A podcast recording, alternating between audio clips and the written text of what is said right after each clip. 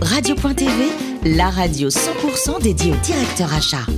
En partenariat avec le groupe EPSA. Bonjour à toutes et à tous, bienvenue à bord de CPO Radio.tv. Vous êtes plus de 12 000 directeurs d'achat et dirigeants d'entreprise à nous écouter passionnément chaque semaine en podcast. Réagissez sur les réseaux sociaux, sur notre compte Twitter, CPO Radio-du-bas TV. À mes côtés pour collimer cette émission, attention, Annie Pinquier qui est DG Agréat en charge du pôle public du groupe EPSA. Bonjour Annie. Bonjour. Pascal Leroy, managing directeur de CRM, spécialiste de l'aménagement et de l'équipement des espaces de travail. Bonjour Pascal. Bonjour Alain. Gilles Navarro, rédacteur en chef adjoint de CPO Radio.tv. Bonjour Gilles. Bonjour Alain. Aujourd'hui, cap sur l'une des plus belles régions du monde et de loin, la région Auvergne-en-Alpes. Tout à fait Alain, plus précisément, comme vous l'avez dit, la très belle région Auvergne-Rhône-Alpes. Et à notre table pour nous éclairer, Sonia Martin, directrice des achats du Conseil régional Auvergne-Rhône-Alpes. Bonjour Sonia. Bonjour. Diplômée d'arts et métiers, branche mécanique, vous rêviez de suivre quelle voie professionnelle? Alors je ne sais pas si je rêvais particulièrement de suivre une voie professionnelle, mais j'avais envie d'un parcours un peu euh, varié et de jamais m'ennuyer. C'est ça que je peux dire de façon plus, plus claire. Donc euh, voilà, je suis venue dans les achats de façon un peu euh, assez rapide en fait, euh, en début de parcours, parce que j'ai trouvé que c'était un métier passionnant, mais c'était pas à la base mon rêve de jeunesse. Mais en tout cas, je m'y plais depuis un certain nombre d'années maintenant. Alors avant les achats, votre première expérience dans le décolletage vous donne quelques indications sur vos aspirations et la suite de votre carrière. Oui, tout à fait. Alors c'est un peu bizarre hein, de commencer au centre technique du décolletage quand on sort, oh, euh, sort d'une école d'ingénieur euh, comme la mienne. Mais en tout cas, je suis allée un petit peu par hasard. Ça m'a permis d'aller au contact des entreprises, euh, d'avoir une première expérience dans le conseil, un peu, un peu jeune, je dois dire, parce que je sortais de l'école. Mais voilà, de, de, travailler sur la productivité industrielle, de travailler sur l'efficacité opérationnelle. Et effectivement, c'est quelque chose qui m'anime toujours aujourd'hui, je crois. Ensuite, chez Valeo, vous complétez votre formation en obtenant un master 2 achat. Avec quelle motivation? Alors, arrivant chez Valeo, effectivement, j'ai découvert le métier des achats. Hein. Je j'étais à l'époque à la logistique et j'ai eu très envie, euh, très envie de faire ce métier-là. Donc, la motivation, c'était euh, tout simplement euh, de basculer sur un métier d'acheteur. Et dans l'automobile, c'est quelque chose qu'on peut difficilement faire sans, sans formation. C'est fondamental, voilà, exactement. justement, après Valeo, vous restez dans le monde automobile, même des camions, puisque vous êtes chez Volvo Camions, et vous parfaites votre formation des achats chez Volvo. Alors en fait, euh, oui, disons que je l'ai parfait de façon très opérationnelle, hein, parce que j'ai eu des fonctions assez différentes euh, sur des achats euh, d'abord techniques sur le camion, et puis après j'ai pris la responsabilité des achats indirects pour la France et l'Espagne. Voilà, donc ça m'a permis d'ouvrir mon périmètre sur des choses assez différentes. Alors votre périmètre ouvert, il y a des opportunités qui se créent, notamment la fusion des régions en 2016, la création du Conseil régional Auvergne-Rhône-Alpes. c'est dans ce sens-là, c'est Auvergne-Rhône-Alpes, attention. Auvergne-Rhône-Alpes. blague. Hein. bien d'accord, elle nous l'a précisé, il faut, il faut respecter. Vous permet d'en saisir une d'opportunité. Comment cela s'est passé? Bah écoutez, de façon, de façon assez simple, hein, j'ai vu qu'il y avait cette opportunité au Conseil régional. Moi, j'aime, euh, j'avais envie de, j'avais envie d'aller dans le public en fait. Déjà, j'avais envie effectivement d'un métier d'acheteur euh, qui pour moi avait du sens. Je dis pas que ça en avait pas où j'étais avant, mais enfin en tout cas, c'était quelque chose qui m'animait. Donc euh, je regardais de façon assez large le secteur public et ce qu'il pouvait, ce qu'il pouvait proposer. Et puis effectivement, cette opportunité au Conseil régional est arrivée et je l'ai saisie immédiatement en fait. Et le budget achat, ça représente combien? Est-ce qu'on peut avoir un ordre d'idée à peu près? Alors, euh, un ordre d'idée, on va dire 500 millions d'euros par an à peu près. D'accord. Et vous êtes combien pour travailler pour toutes ces parties achats qui est quand même. Euh, Alors, euh, on est une soixantaine de personnes. Ah, quand même, oui. Ouais. Annie? Alors, vous êtes de la région, vous aussi, non? Alors moi, je suis née en Auvergne. Ah oui, des gens généreux. Hein. C'est connu. Oui. Vous avez fait état du fait que vous souhaitiez aller vers, vers l'achat public. Justement, comment vous conciliez-vous le code de la commande publique auquel vos achats sont soumis euh, avec la volonté de territorialisation euh, de la région et en particulier le fait de faciliter l'accès euh, à la commande publique des PME bah, je dirais que déjà, bon, le code, le code existe et on le respecte, ça c'est évident. Après, il y a quand même des, il y a quand même des choses qu'on peut faire avec ce code. Hein. Donc voilà, le code lui-même permet de découper les marchés, ce qu'on appelle allotir, hein, euh, pour faciliter l'accès aux plus petits. Si vous faites un énorme marché, ben, il n'y a que les gros qui peuvent répondre. Si vous le coupez en petits morceaux, euh, de plus petites entreprises peuvent, euh, peuvent répondre. Donc ça, c'est une première chose. Après, on a des démarches tout à fait volontaristes, parce que, enfin, moi, une des choses qui m'a marqué en arrivant dans le public, hein, moi, je venais du privé où on s'embêtait pas tant que ça avec tous ces contrats, pour être honnête. On en faisait, bien sûr, sur les gros dossiers, mais pas forcément sur tout. Et là, j'arrive sur un secteur où finalement, on, on, demande beaucoup de formalisme à tout le monde pour tout. Et c'est très normé, c'est trop normé, enfin, disons c'est normé, voilà c'est normé. Mm. voilà, c'est comme ça, ça fait partie des règles du jeu. Donc maintenant, la question, c'est comment on fait pour que des gens qui n'ont pas l'habitude, ils puissent quand même répondre. Le but, mm. c'est pas d'exclure des gens, c'est au contraire que tout le monde puisse répondre. Donc nous, on a fait on a mené des actions, enfin, dont une à laquelle je tenais beaucoup. notamment, on a mis en place, par exemple, ça paraît simple, hein, mais une cellule contact pour que les gens puissent appeler, parler à quelqu'un, donc avoir un humain qui lui parle et pas forcément que travailler à travers des documents et qui lui disent bon, écoutez, voilà, il appelle, il dit, écoutez, comment on fait J'y comprends rien. Votre cahier des charges, c'est Ah oui. gros, c'est voilà. Et on a quelqu'un qui lui explique. Euh, dont c'est le boulot de lui bien, expliquer et qui lui dit bah écoutez voilà on va vous accompagner ça veut pas dire qu'on l'aide à dans le contenu À le gagner forcément, mais en tout Mais cas. non, on l'aide pas forcément à le gagner, mais on l'aide à pouvoir répondre et à se dire qu'il n'est pas exclu. Voilà, donc ça c'est une démarche. On a déjà aidé 800 entreprises à peu près hein. Ah, c'est beau ça. cette année. Ouais, ça vous fait passez qu'une un petit peu de temps justement pour rencontrer des nouveaux partenaires ou fournisseurs potentiels, enfin, notamment les startups. Vous dites, Ouais. euh, allez, tout pour sa chance chez nous?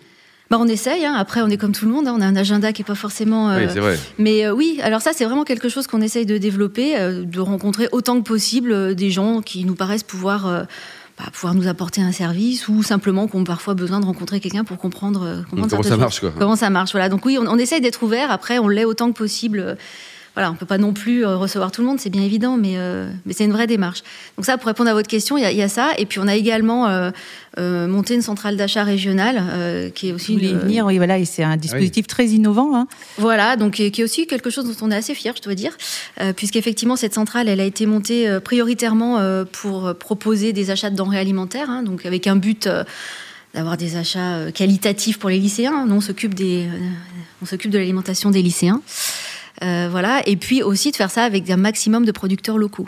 Bon, alors on s'est un peu arraché les cheveux, hein, voilà. Les producteurs locaux, il a fallu leur expliquer parce qu'imaginez euh, qu'ils n'avaient pas trop l'habitude, certains, euh, de répondre à nos marchés. Mais, mais finalement, on a quand même de très bons résultats. On a maintenant euh, un nombre d'adhérents très croissant et euh, on va dire sur un certain nombre de familles un maximum d'approvisionnement local. Donc c'est quoi? C'est 50, 100 km autour de on, on considère que la région, la région hein, est locale, quoi. voilà, Ouais. que la région est locale. Mais après, au-delà de ça, on a découpé en petits morceaux, si vous voulez, pour que effectivement le lycée de l'Ardèche soit Oui, plutôt ça, quoi. approvisionné du préférablement, quoi. voilà, tout en respectant le code de la commande publique, Ah, bien sûr. évidemment. Voilà. Annie, Donc toujours dans cette euh, et pour finir dans, dans cette euh, réflexion de massification, de mutualisation, on parlait tout à l'heure de la région Auvergne-Rhône-Alpes euh, à l'occasion de la fusion. Est-ce que vous voilà comment vous avez organisé euh, Est-ce que ça a provoqué une, des modifications importantes? Est-ce que vous avez gagné en performance à l'occasion de la fusion? Alors euh, oui, ça, il y a eu des modifications importantes dans le sens où euh, à la fusion, il a été décidé euh, de, déjà de,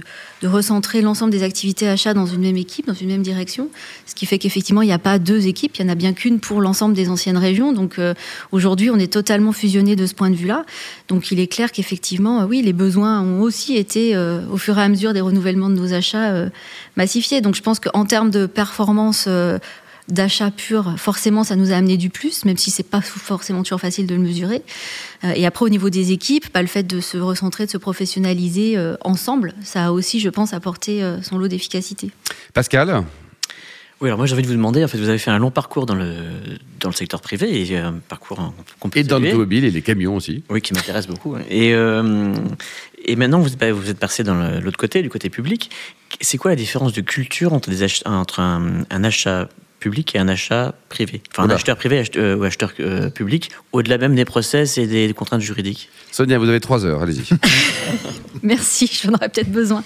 Euh, non, mais en fait, quand vous dites au-delà même des contraintes juridiques, je suis obligée d'y revenir, en fait. Euh, le, le problème, c'est que dans l'environnement public, alors c'est en train de changer, hein, je ne veux pas faire une caricature, parce que beaucoup de choses évoluent, et pas que chez moi, en fait. hein. Mais historiquement, quand même, euh, acheter, c'était utiliser le code. Donc, si vous voulez, vous étiez quand même dans un environnement où tout le cadrage juridique, en fait, arrivait en premier avant parfois euh, même d'autres considérations. Alors il y a eu beaucoup d'évolutions et même le code lui-même a évolué ces dernières années pour pouvoir nous permettre d'aller au contact des fournisseurs, de d'échanger, de faire du sourcing, enfin des choses qui paraissent juste normales quand on est dans le privé, mais qui n'étaient pas forcément logiques avant. Voilà. Donc euh, ça c'est vraiment la différence, la différence de culture.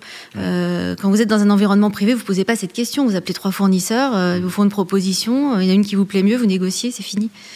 C'est très marquant en fait dans le secteur public ce côté. euh, ce côté juridique, en fait. Voilà, on doit contracter. Parce que du côté fournisseur, on, a, on peut avoir parfois l'impression que dans la commande publique, euh, on s'affranchit un peu volontairement ou plutôt involontairement de la partie conseil que peuvent ado- adopter, enfin que peuvent avoir les, les- les fournisseurs partenaires.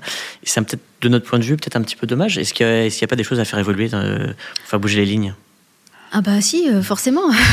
Non, mais c'est sûr, en fait, y a... mais les lignes évoluent déjà, je dirais. Il y a un certain nombre de possibilités. Je vais vous répondre, vous voyez, c'est ça qui est fou, c'est que je suis obligée de vous répondre à travers le code, parce que finalement, s'il n'ouvre pas ces possibilités, on les a pas. Mais aujourd'hui, il y a quand même des façons d'acheter qui permettent des échanges avec des fournisseurs, qui permettent de tenir compte des propositions, qui permettent euh, d'intégrer tout ça dans, dans, notre façon d'acheter, si vous voulez. Donc ça évolue, mais il y a encore du chemin à faire, je pense, pour qu'effectivement, euh, on puisse pleinement profiter des conseils de nos fournisseurs. Pascal? Merci, c'est très clair. C'est très clair, on a tout compris là. Alors, euh, côté vie personnelle, Sonia Avoable, hein, il paraît que vous adorez rénover les appartes. Euh, oui, c'est Les appartes ou d'autres choses que c'est. Elle vient d'où cette passion là? C'était déjà toute petite petite? Euh, non. non, non, je peux pas vous dire. Non, en fait, euh, je pense que c'est une passion qui vient. Euh, enfin, c'est une passion. Disons que c'est voilà un, quelque chose qui vient. J'aime bien construire quelque chose. Voilà, et c'est vrai que quand on rénove un appartement, on a cette chance, cette joie de dire bah tiens, on a, on a construit quelque chose, on a fait quelque chose de ses mains un peu. c'est vrai qu'on n'est pas dans des métiers où finalement on fait beaucoup de choses de nos mains. Le carrelage, la faïence. Ouais, ça peut m'arriver. C'est assez épatant, quoi. Ça peut m'arriver. Je fais pas ça seul, hein, je vous rassure, mais ça peut m'arriver, ouais, tout à fait. Donc votre deuxième vie, ça sera des grandes intérieur ou euh, Ah pourquoi pas Pourquoi pas On a le temps quand même. Alors côté vin, vous aimez le bon vin Un petit fait pour le côté Châteauneuf du Pape, c'est ce qu'on m'a dit. Hein, on vous a bien renseigné. Plutôt blanc ou plutôt rouge alors Ah le rouge.